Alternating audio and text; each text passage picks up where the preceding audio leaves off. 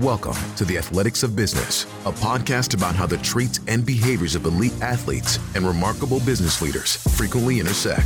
The real stories and hard lessons to help you level up your leadership and performance. Now, your host, Ed Molitor. Welcome back to another episode of the Athletics of Business podcast. I am your host and CEO of the Molitor Group, Ed Molitor.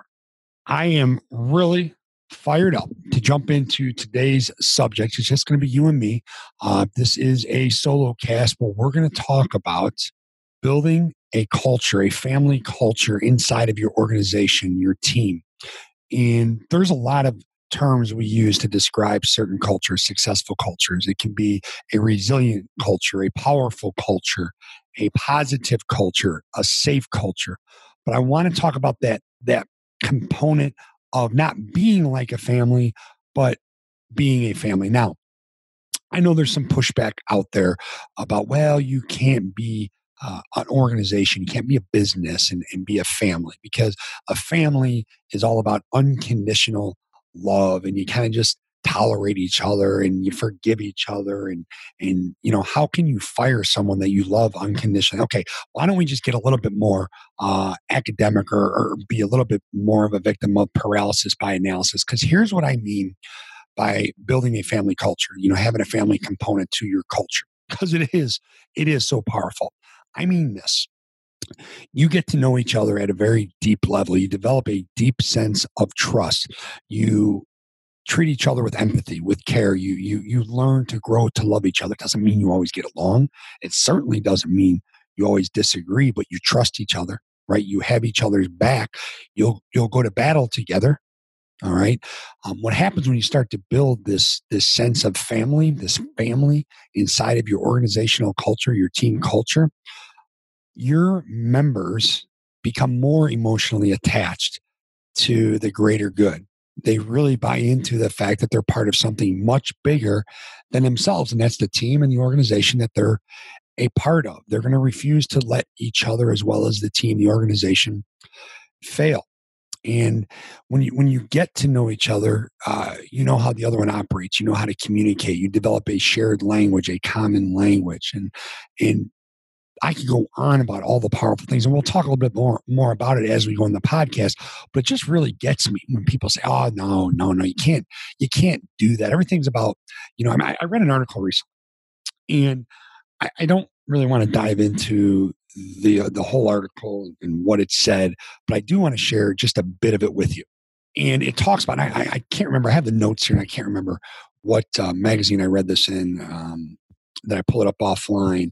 But it basically it, kept referring to Patty McCord, the former uh, head of HR at Netflix, which obviously a very successful person, and, and we can agree to disagree on certain things. We agree in, you know, on, on other things, but um, she talks about embracing the transient project based nature of all professional relationships, right? All professional relationships. Pretty broad uh, stroke there, if you ask me. Um, I get creating a culture of freedom and responsibility. I like to call it controlled freedom. I I I, I spoke of that and I, I preached that when I was coaching college basketball, and I do in the business world as well. Um, and it just means that that workers are powerful enough to embrace radical honesty, work wonders in the workplace. She she insists that all managers should learn to say goodbye to their employees. Like this is some some big secret that all professional relationships working together doesn't last forever. She talks about that. Um, we play make believe. Okay, the article talks about playing make believe in the corporate world that we pretend that we want to grow with an organization forever. I might be missing something here, but I don't think that's the case. Um, she she goes on to talk about like marriages. We all pretend that they're going to last forever. Well, to death do us part. I know it's not the, the case. I know it's not the situation. But here's my thing even if I'm on like a project based team, right?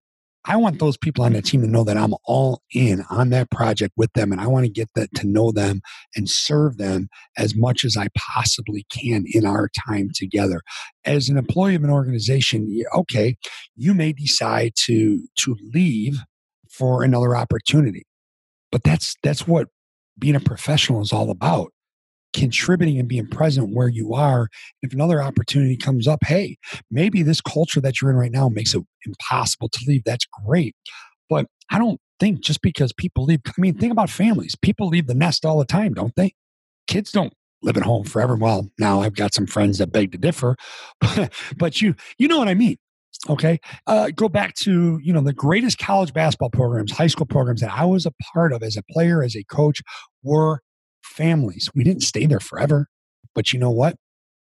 Mm-hmm. After our time had, had, had come and it was time for us to move on, or when I was a coach, a player's time to to move on, or even if someone transferred, I still rooted for them. We still rooted for each other. I still wanted to know how their family was doing. It didn't change the fact that I knew they had a brother who was battling cancer that they were very close to and it affected them deeply. No. Come on, man. That's what family is, right? You're there for each other. you you grow through adversity together. You you learn how to sustain success and enjoy success and celebrate each other and each other's wins. And you learn to serve each other. And by doing that, you're serving yourself in essence. Okay, that's what that's what family's all about. So you can give me this this this garbage that um, everything's so transactional and transient in the business world.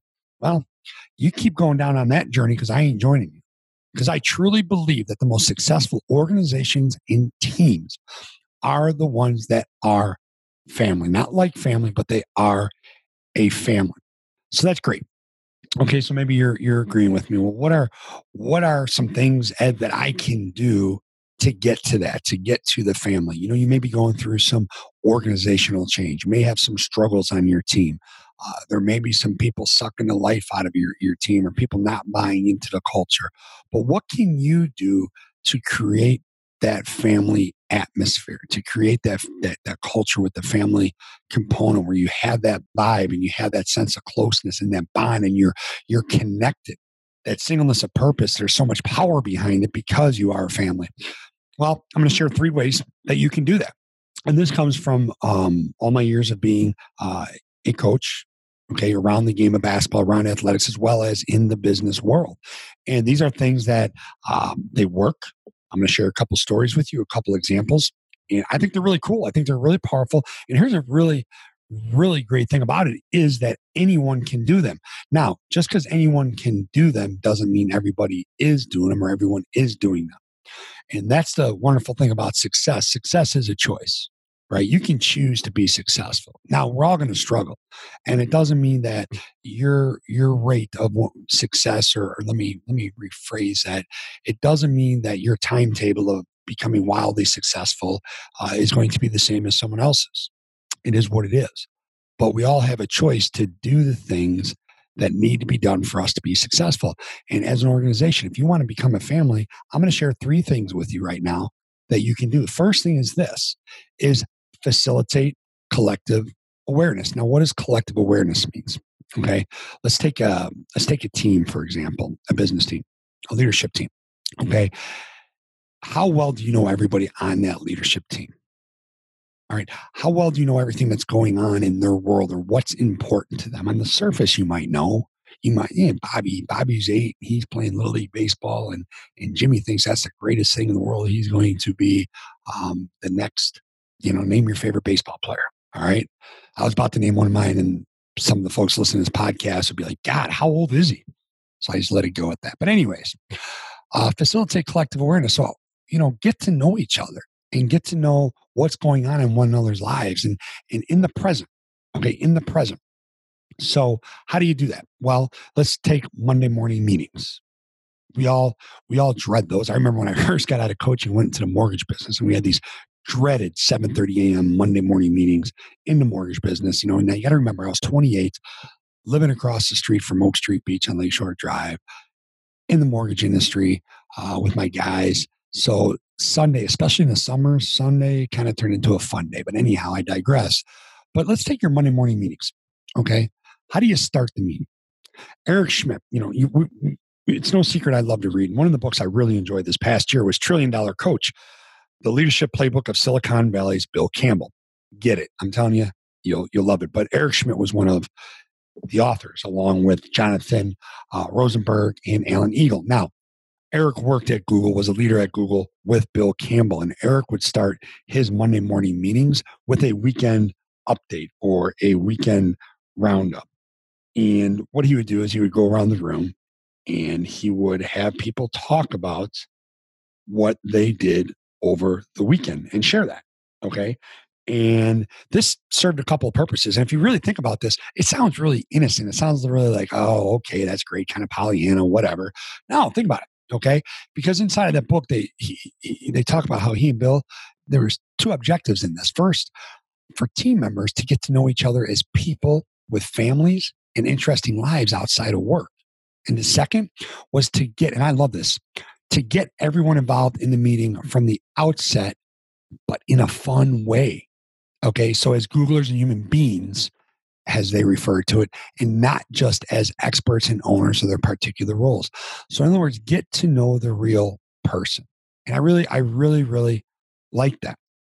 And then uh, another way to facilitate collective awareness, which I think is is is pretty powerful. Marissa Mayer, uh, former CEO, when she was a CEO at Yahoo, what she would do instead of uh, weekend updates, she would start out with thank yous. Okay, so you'd express gratitude uh, to somebody else on your team for something that happened the previous week. Her team jokingly called it a family prayer because they were saying how thankful they were for everybody. But it's it's really pretty cool and powerful when you think about it because as we've discussed before in the podcast, physiological, you cannot show gratitude and be negative at the same time. You can't show gratitude and be stressed at the same time. In this physiological, physiologically, excuse me, that's like a five syllable word. That's hard. Um, for me at least. But anyways, it um, it's impossible. It's physiologically impossible. Okay, but there are two rules in her um, in her thank yous you couldn't thank yourself. Hello, obvious. Okay. And then you can't repeat what someone else said. What's really cool about this when you think about it is you're basically going to recap the entire week before with all the positives. Now, the second thing that you can do, which is really powerful, is commit to a cause outside of work, one that serves a higher purpose. And again, I'm going to refer a book that I've read recently.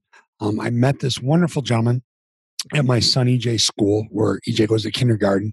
Uh, gentleman's name is Ray Benedetto, and he authored a book uh, with Ken, Ken Thompson, Tom Walter, and Molly Meyer. And the title of the book, and I really recommend you go grab this as well. The title of the book is It's My Company Too How Entangled Companies Move Beyond employee engagement for remarkable results. And one of the companies that they studied and that they discussed the results in, I mean, in depth, and they spent a lot of time with this company, integrated project management. And it's interesting when when you read about integrated project management, um, they're talking about building an ethical culture, an ethical company, an ethical organization, but it really dives into um, how to become a family at some points inside of the chapter. And they talk about how all business relationships start out transactionally, don't they? Because if there's a contract, and in the contract, what do you what do you get? You you get the job description, the hierarch, hierarchical relationships with your boss.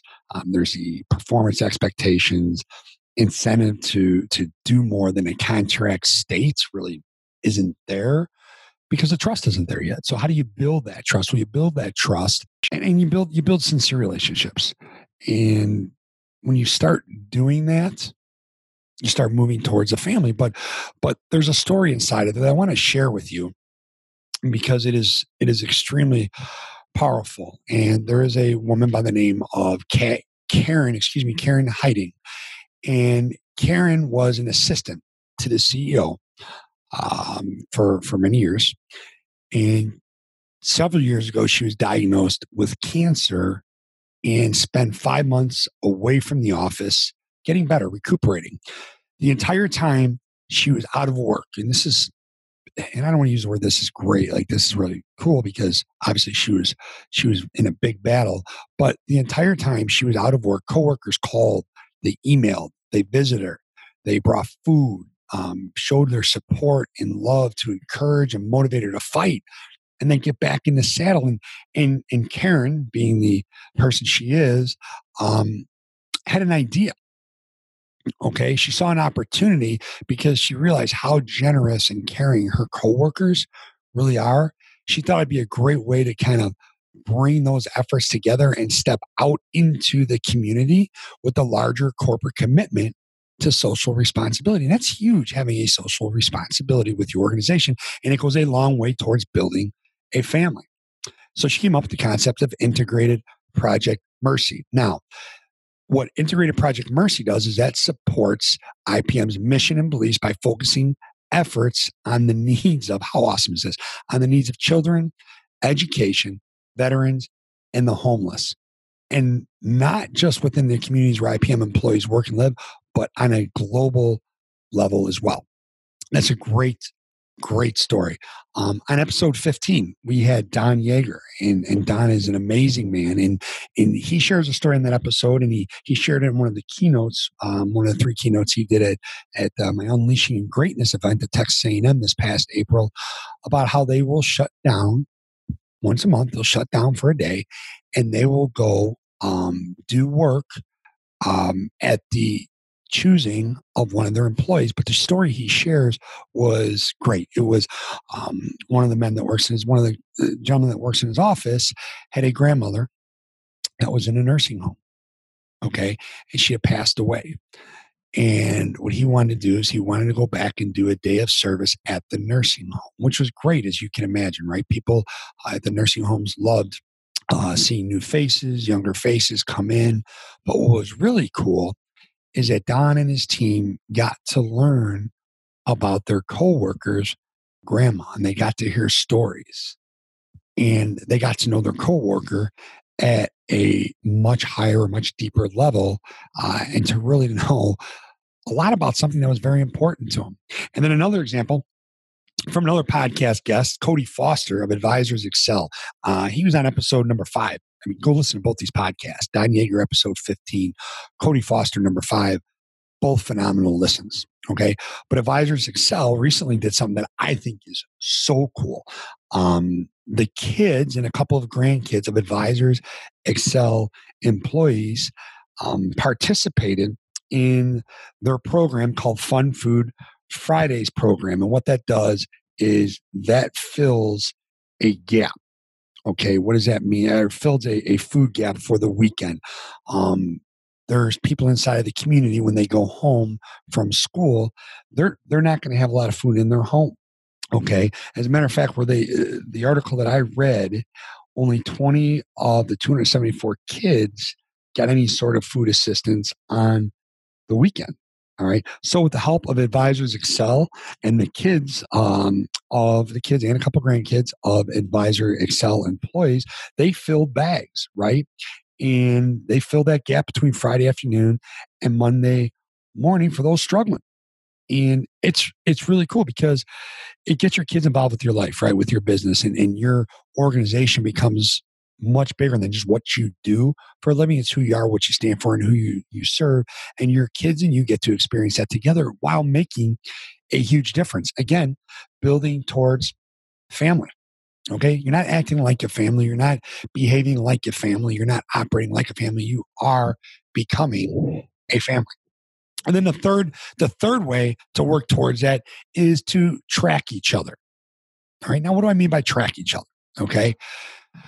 Well, recently I shared an article on LinkedIn, which I have no idea to this day how the algorithm worked, but it was viewed over 109,000 times. It received close to 1,350 likes, 140 plus shares, and just a whole bunch of comments. And it was a very simple article about Sheldon Yellen, the CEO of the property restoration company, Belfor Holdings. And it's pretty amazing what he does, but it's so simple, but yet so powerful. He handwrites all 9,200 employees. Okay. And on the surface, it seems like he just sends a thank you, or excuse me, a birthday card or a birthday note to every employee on their birthday. But if you really read into the article, he does more than that. Like when he hears about something special happening um, out in the field, what what Belfor Holdings does, you know, it reads property restoration, but they do a lot. I believe the majority of their business is in disaster relief, right? Going to uh, an area that got just absolutely pummeled by a hurricane, um, and you know they restore the property. But anyways, when he hears some great stories, he handwrites notes. Now think about that. So it's a minimum of 9,200 birthday cards a year. But in the article, it goes on to talk about you know what that means to the people. And the comments on my uh, linkedin post my linkedin share of the article were phenomenal okay? Not just not just the ones saying yeah that's great that you know we do this we do that we do this but the ones like i wish my boss would do that for us or maybe i should be doing that for my people. But think about the power of a handwritten note okay to your team to your coworkers who are a part of the same leadership team that you're on but track each other also in when, when you're sitting in a meeting and someone on your team says mm-hmm. something that's coming up. You know, they have a big deadline or there's a big project they're working on or they're waiting to hear back on something. Make a mental mm-hmm. note of that. Okay. If there's milestones or, or whatever, make a note of the date. Set calendar reminders, calendar reminders for their birthdays, for anniversaries, for whatever it is. Just track each other's world, track each other's success or, or certain um, you know certain significant events that you can check back up on them you know, let's just say you have a coworker, uh, for lack of a, a better example, you have a coworker whose son is going to be going away to college in two weeks and they're really nervous about it. How about two and a half, three weeks? you put it on your calendar to reach out and see, you know, how is how is Sheila doing with Jennifer going away to college? All right. So those are some things that you can do to track each other. So, the three things facilitate collective awareness, commit to a cause outside of work, serve a higher purpose, and three, track each other. Now, again, this goes back to building a family at in your within your organization, becoming a family. All right. So what happens when you do that? Well, you know, when you start doing things like that, you get to know each other um, much better. You get to understand each other. Uh, you become closer individually, you become closer collectively. Uh, number two, by doing these things intentionally, you are increasing the level of, of care and empathy that you operate with. The third thing, you grow individually and you grow collectively.